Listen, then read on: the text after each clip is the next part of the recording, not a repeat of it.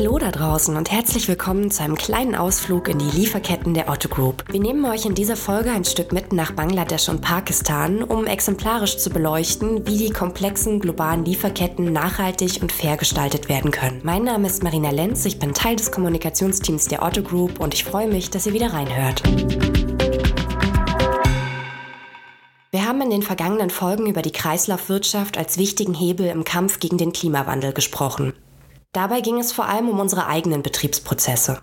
Heute werfen wir den Blick über den Tellerrand und sprechen über die Maßnahmen und Herausforderungen in unseren Lieferketten. Zum 01.01.2023 ist das Lieferketten-Sorgfaltspflichtengesetz in Kraft getreten. Damit ist es für größere Unternehmen gesetzlich verpflichtend, sich um mögliche Risiken und negative Auswirkungen ihrer Geschäftsmodelle auf Menschen zu kümmern.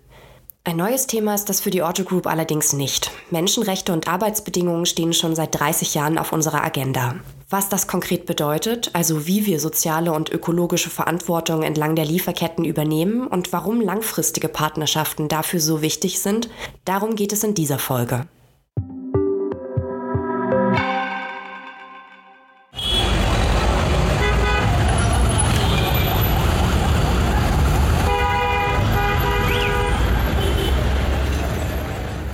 Was wir da gerade gehört haben, ist der Sound von Dhaka, der Hauptstadt von Bangladesch. Aufgenommen hat ihn meine liebe Kollegin Lena Pelaikis. In ihrer Rolle als Corporate Responsibility Lead Human Rights hat sie im März mehrere Fabriken in Bangladesch und Pakistan besucht, in denen Textilien für Eigenmarken der Otto Group hergestellt werden. Welche Eindrücke sie bei dieser Reise entlang der Lieferkette gewonnen hat, warum regelmäßige Besuche vor Ort so wichtig sind und was wir als Unternehmensgruppe tun, um entlang der Lieferkette für gute soziale und ökologische Arbeitsbedingungen zu sorgen, darüber habe ich mit Lena im Interview gesprochen.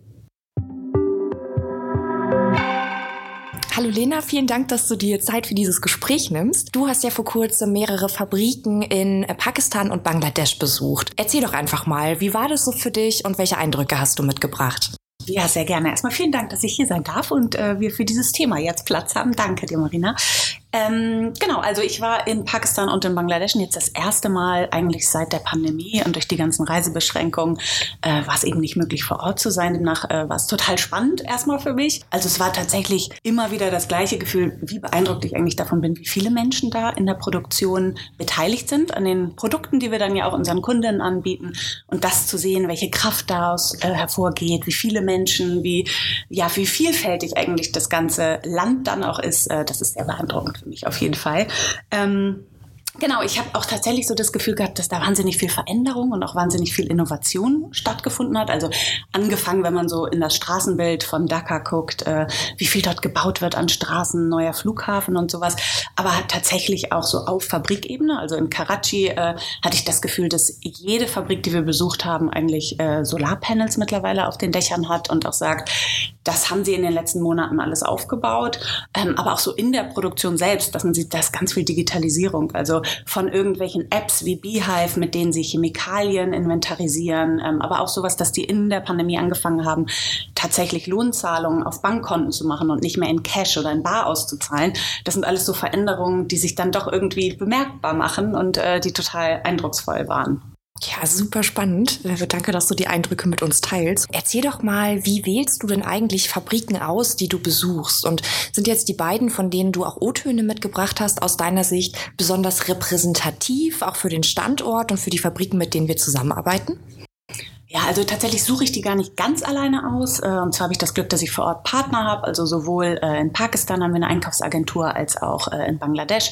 Und die selber sind regelmäßig mit den Fabriken in Kontakt. Das heißt, die suchen auch ein bisschen aus, wo haben sie das Gefühl, ist zum Beispiel auf der einen Seite gerade ganz viel Positives geschehen, was sie gerne mal zeigen wollen. Aber auf der anderen Seite, wo sind da auch große Herausforderungen, wo sie das Gefühl haben, das wäre doch mal gut, wenn jemand hier aus dem CR-Bereich sich das anguckt. Ähm, genau, das heißt, dieser Mix ist so ein bisschen aus große Herausforderungen Herausforderungen, ähm, vielleicht auch gute Best Practices ähm, und gleichzeitig auch Fabriken, mit denen wir schon lange arbeiten. Also auch einige, die ich in den letzten Jahren schon besucht habe, wo ich jetzt dann auch gezielt gucken konnte, was hat sich da verändert seit dem, was wir das letzte Mal besprochen haben. Genau, und ich glaube, so ein bisschen ist auch der Mix. Wir haben ja verschiedenste Programme auch in der Otto Group, sei es jetzt irgendwelche Trainings oder Sozialaudits oder auch äh, sozusagen Inspektionen, die durch den Accord für Gebäudesicherheit gemacht werden und so ein bisschen zu gucken, all das, was wir in der Theorie hier steuern, wie sieht man das eigentlich in welchen Fabriken? So, das war auch das Ziel, da so einen Mix zusammenzustellen. An dieser Stelle ein kleiner Einschub, um euch einen noch besseren Eindruck von den Fabriken zu geben, die Lena besucht hat. Mit einem Fabrikmanager hat sie vor Ort über Projekte gesprochen, mit denen er den ökologischen Fußabdruck der Produktion reduzieren möchte. Im Hintergrund hört ihr Nähmaschinen. Right at the moment we have uh, some operational sustainability that is going on in our project. We have, uh, as you see, the air conditioning system is running It's basically coming from the uh, absorption chiller. They are not using any uh, electricity.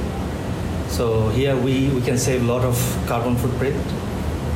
We have RO system where we are using 100% of our wastewater back to the uh, RO system and we retreat, retreat the water and sending back around 60 to 70 percent treated water, which is uh, we are sending back to the dyeing process again. So here we are saving around 60 to 70 percent of our underground water. And we have another project, CCL2, where we have a plan to uh, implement entire plant, uh, entire plant with uh, run by solar panel. Mm-hmm and we saw your child care facility. So I think this is also maybe yeah, something special, social, right? Yeah, this is a social compliance effort. Yeah, we uh, we, we like we like it very much. Yeah. This is one of our, uh, I mean, best effort. Best effort.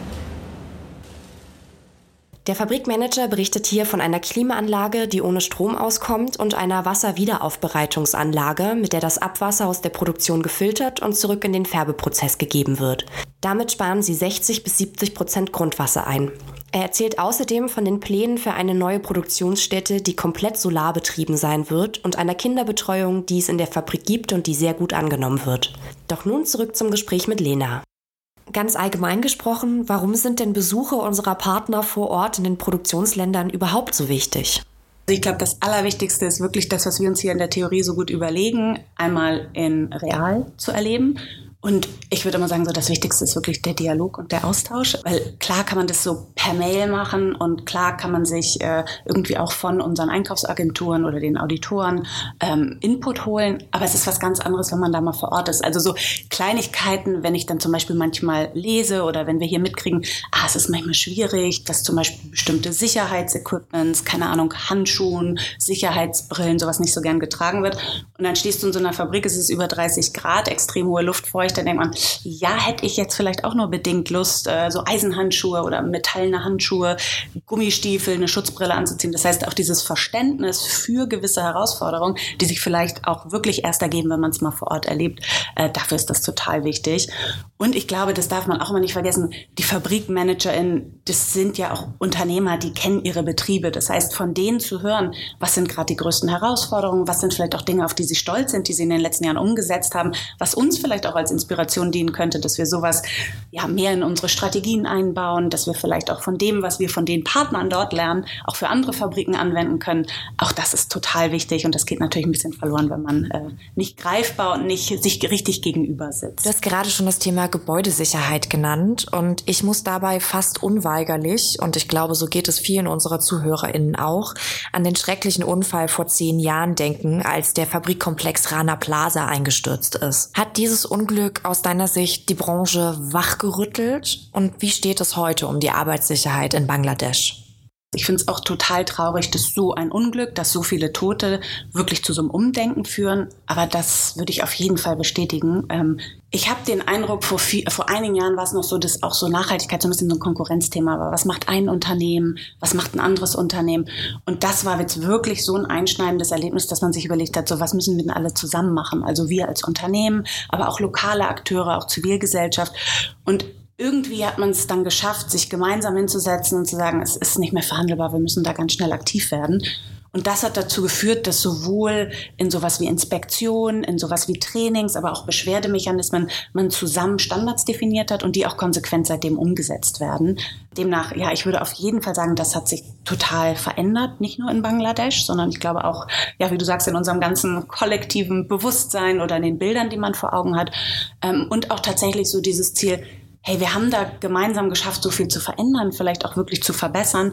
Wie können wir das noch auf andere Länder ausweiten? Und der Accord, der damals gegründet wurde für Gebäudesicherheit, für Arbeitssicherheit, der wird jetzt auch oder wird seit einigen Jahren auf äh, internationaler Ebene ausgeweitet und hat momentan auch den Fokus auf Pakistan, dass man sagt, ja, in Dhaka oder beziehungsweise in Bangladesch gab es diese Katastrophe.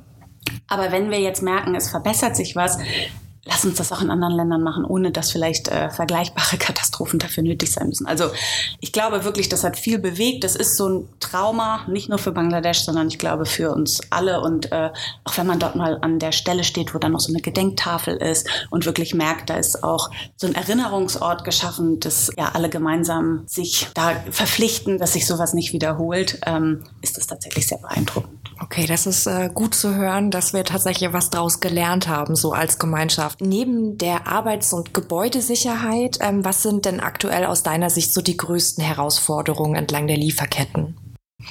Also ich glaube, ein allgemeines Thema, ähm, das ist gar nicht so aktuell, aber ich glaube, ein, eine Herausforderung ist einfach die Komplexität. Das Wort Lieferkette suggeriert ja auch so schön, dass das wie so eine Perlenkette aneinander aufgereiht ist. Und eigentlich ist es tatsächlich so ein Liefernetzwerk. Also das heißt, jeder hat verschiedene Partner für verschiedene Produktionsschritte, für verschiedene Materialien. Und erstmal diese Transparenz und diese Komplexität sozusagen überschaubar zu machen, ich glaube, das ist eine allgemeine Herausforderung. Aktuell ähm, würde ich sagen, auch das sind uns keine fremden Themen. Also Inflation ist sowohl in Pakistan als auch in Bangladesch ein Riesenthema. Ähm, die steigenden Energie, aber auch Lebenshaltungskosten und damit die, die Armut, die auch die Menschen dort betrifft, das ist schon sehr präsent und, und spürbar und natürlich eine große Herausforderung auch für FabrikmanagerInnen und für die ArbeiterInnen in den Fabriken. Ähm, genauso der Klimawandel. Natürlich ist das ein globales Thema, aber gerade in den beiden Ländern, die jetzt letztes Jahr auch Pakistan extrem stark von Überflutungen ähm, heimgesucht wurde oder sozusagen darunter noch, äh, noch leidet, für die ist das ein reales Thema. So, was können wir im einzelnen Wirkungskreis machen? Was müssen wir global machen? Was müssen auch die Unternehmen, mit denen wir arbeiten, eigentlich ändern? Auch das spürt man dort sehr stark, dass da nochmal ein viel intensiveres Bewusstsein in den letzten äh, Jahren gewachsen oder aufgetreten ist ähm, genau, und ich glaube, eine Sache, auch die ist nicht neu, aber das merke ich auch immer wieder, wenn wir äh, in Fabriken sind jedes Unternehmen hat so eigene Standards, eigene Audits, die sie verlangen, eigene Trainingsprogramme, die sie anbieten, eigene Datensammlungen, die sie anstößt. Wenn man sich mal vorstellt, eine Fabrik mit der wir auch arbeiten, die arbeitet nicht nur für uns, die arbeitet, keine Ahnung, für zehn andere Unternehmen. Und wenn da fast jeder andere Anforderungen und Standards hat, das auch wirklich so auf Fabrikebene zu managen, allem gerecht zu werden, merke ich immer wieder, das ist so eine Herausforderung und spricht halt sehr stark dafür, dass wir uns auch als Branche da auf Standards einigen, dass wir an einem Strang ziehen, um wirklich da Veränderung und nicht das Gleiche äh, aus vielen, vielen Perspektiven dadurch die Ressourcen finden. Mhm. Ja, sehr spannend. Klar, merke ich auch, dass ich selber noch nicht so oft darüber nachgedacht habe und das ja auch ganz schön überfordernd wirken kann, auf jeden Fall. Ne? Absolut. Ähm, so langfristige partnerschaftliche Beziehung, das ist wirklich äh, der Dreh- und Angelpunkt. Also wenn die merken, hey, die wollen auch wirklich länger mit uns arbeiten und das ist ein Prozess und wir machen uns gemeinsam auf den Weg und wollen was verändern und nicht dieses erfüll mir kurz so hakenmäßig, ah, habe ich überall in der Chatbox alles erfüllt. Ach so, jetzt habe ich einen anderen Partner gefunden, der ist günstiger, ich ziehe wieder äh, weiter. So, das äh, führt natürlich überhaupt nicht zu langfristiger, zum einen Verbesserung, aber auch irgendwie zum richtigen Dialog und ich glaube, das ist äh, total wichtig. Und ich glaube, was man wirklich auch sagen kann, das ist mir jetzt in jeder Fabrik begegnet. Es ist auch nicht so, dass die äh, Fabriken darauf warten, dass Unternehmen jetzt definieren, oh, Klimawandel ist ein Thema, oh, menschenwürdige Arbeitsbedingungen ist ein Thema. Das sind selber natürlich A, auch Menschen und B, ähm, führen die Unternehmen, dass sie diese Themen auch wirklich auf dem Zettel haben und dass sie selber ganz viel anstoßen, um das zu bewegen. Und auch da so zu sehen, was sind die Themen, die sie vielleicht für eine Local Community, ähm, auch für, keine Ahnung, die Anwohner des äh, Fabrikgeländes machen, dass die Picknicks organisieren oder tatsächlich irgendwas äh, auch in, in Gesundheitsvorsorge machen, weil sie in Covid gemerkt haben, viele Familien leiden darunter. Was können wir auch machen für die, die Angehörigen? Also was ist halt auch total spannend, weil merken wir ja manchmal gar nicht, wenn wir unsere Anforderungen stellen und sehen, super, das erfüllen sie. Aber dass darüber hinaus auch noch ganz viel anderes geschieht, äh, ist total schön vor Ort, dann auch da nochmal so einen ganzheitlichen Blick zu kriegen. Das kann ich mir gut vorstellen. Und mit welchen Maßnahmen wollen wir dafür Sorge tragen, diese Risiken zu minimieren und vor Ort soziale und ökologische Verantwortung übernehmen? Also es ist eigentlich, ich würde so ein bisschen so dreistufig, vielleicht sogar vierstufig bezeichnen. Also ich glaube, eine wirklich Basisanforderung nenne ich das ist so ein bisschen, dass wir eigentlich in sowas wie im Code of Conduct oder in unseren Vertragsbeziehungen eigentlich mal klar machen, was sind denn die Erwartungen, die wir haben? Was definieren wir denn als ökologisch oder auch als fair? Ähm, und ich glaube, das einmal klar zu vermitteln, vielleicht dazu auch Schulung anzubieten, dazu in Dialog zu gehen, das ist so die eine äh, Sache. Dann muss man auch sagen, unsere eigenen Einkaufspraktiken sind auch essentiell. Also uns kritisch kontinuierlich zu hinterfragen, so wie wir eigentlich Verträge verhandeln, wie wir Aufträge vergeben, sind wir da eigentlich gerade Teil des Problems oder äh, sorgen wir für Verbesserungen? Also beispielsweise, wenn wir sehr kurzfristig Order verschieben und sagen, ah nee, doch, äh, komm, andere Farbe, irgendwas, dass das automatisch dazu führt, dass auch in so einer Fabrik Stress entsteht und dass dann vielleicht Überstunden geleistet werden, dass dann vielleicht auch wirklich äh, Auftragsvergabe weitergegeben wird, was auch nicht in unserem Sinne ist, sind vielleicht nicht kontrollierte Fabriken. Also was müssen wir natürlich auch prüfen, so was liegt eigentlich äh, in unserer Verantwortung, dort wirklich bestmöglich unseren Beitrag zu leisten. Ähm, genau, und ansonsten ist, glaube ich, wie eben am Akkord auch schon gesagt, das Wichtige, was sind auch wirklich Partnerschaften vor Ort? Also wer hat denn da auch die Expertise? Und wir haben beispielsweise mit Save the Children äh, seit ein paar Jahren eine Kollaboration, die wirklich dafür Sorge tragen, wie kann eine Fabrik auch ein familienfreundlicher Ort werden? Was kann man machen für Kinderbetreuung? Was kann man machen, um Eltern jetzt auch gerade in der Pandemie zum Beispiel zu stärken in ihren äh, ja in ihrer Fähigkeit äh, verantwortungsvolle Eltern zu sein? Wie kann man dadurch auch dafür Sorge tragen, dass Kinderarbeit äh, gar nicht erst entsteht? Das heißt, da ist die Expertise vor Ort und dafür Sorge zu tragen, wo müssen wir das Rad nicht neu erfinden und unsere eigenen Wege haben, sondern wo gibt es Organisationen, wo gibt es andere Unternehmen, wo gibt es eigentlich Partner, die zu einem bestimmten Thema vor Ort richtig Unterstützung leisten können und wirksam werden können und dass wir mit denen tatsächlich zusammenarbeiten. Genau, und ich glaube, ähm, das, das zieht sich auch so durch, so wie ist das eigentlich in unserer CR-Strategie verankert. Das wäre so das, das vierte Element, dass wir tatsächlich sagen, wir haben eine CR-Strategie, die das Ziel hat, a, wir wollen Transparenz in unsere Lieferketten, sprich immer mehr aufdecken, idealerweise bis zum Rohstoff. Wo kommt jeder einzelne Produktionsschritt her, wenn wir dann äh, den KundInnen ein Produkt verkaufen, was können wir eigentlich komplett über den äh, Produktionsweg sagen? Und äh, das Zweite ist, was wissen wir auch über die Arbeitsbedingungen? Also welche Daten können wir erfassen bei den Produktionsstätten, vielleicht auch über Audits, äh, über Prüfungen, über Inspektionen, um dann, und das ist ja eigentlich das Ziel, wo können wir wirklich messbaren Fortschritt, Verbesserungen, wo können wir wirklich wesentliche Veränderungen äh, dann nachweisen und auch voneinander lernen. Also vielleicht sehen wir dann anhand von Daten, oh, das ist, keine Ahnung, der Wasserverbrauch ist in einer bestimmten Region oder bestimmten Fabrik eine große Herausforderung, wie können wir da wirksam werden? Oder dass wir merken, wie verbessern sich eigentlich Lohnstrukturen oder wie verändern sich vielleicht auch Arbeitszeiten? Wie können wir sicherstellen, dass dort, wo wirklich die meisten händischen Arbeitsschritte sind, dass dort auch das Risiko äh, für Menschenrechtsverletzungen minimiert wird? Super spannend. Ein gigantisches Projekt und Thema, aber so, so wichtig. Vielen Dank, dass du diese Insights mit uns geteilt hast. Sehr gerne.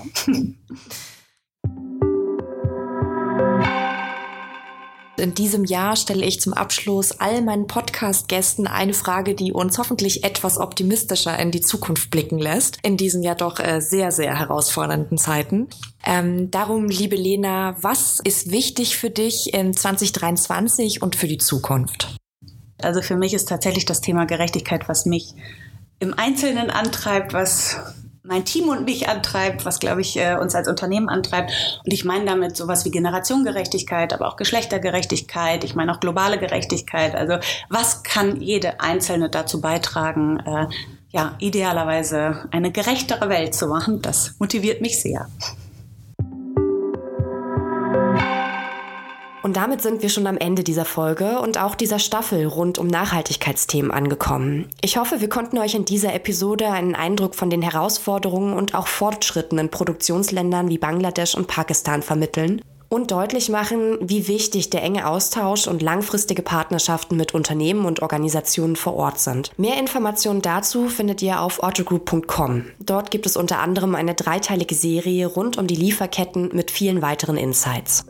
Wir hören uns an dieser Stelle im Sommer wieder. Dann widmen wir uns spannenden Innovationen, KI, Robotics und vielem mehr. Um keine Folge zu verpassen, abonniert diesen Podcast gern in der App eurer Wahl. Und damit, stay tuned!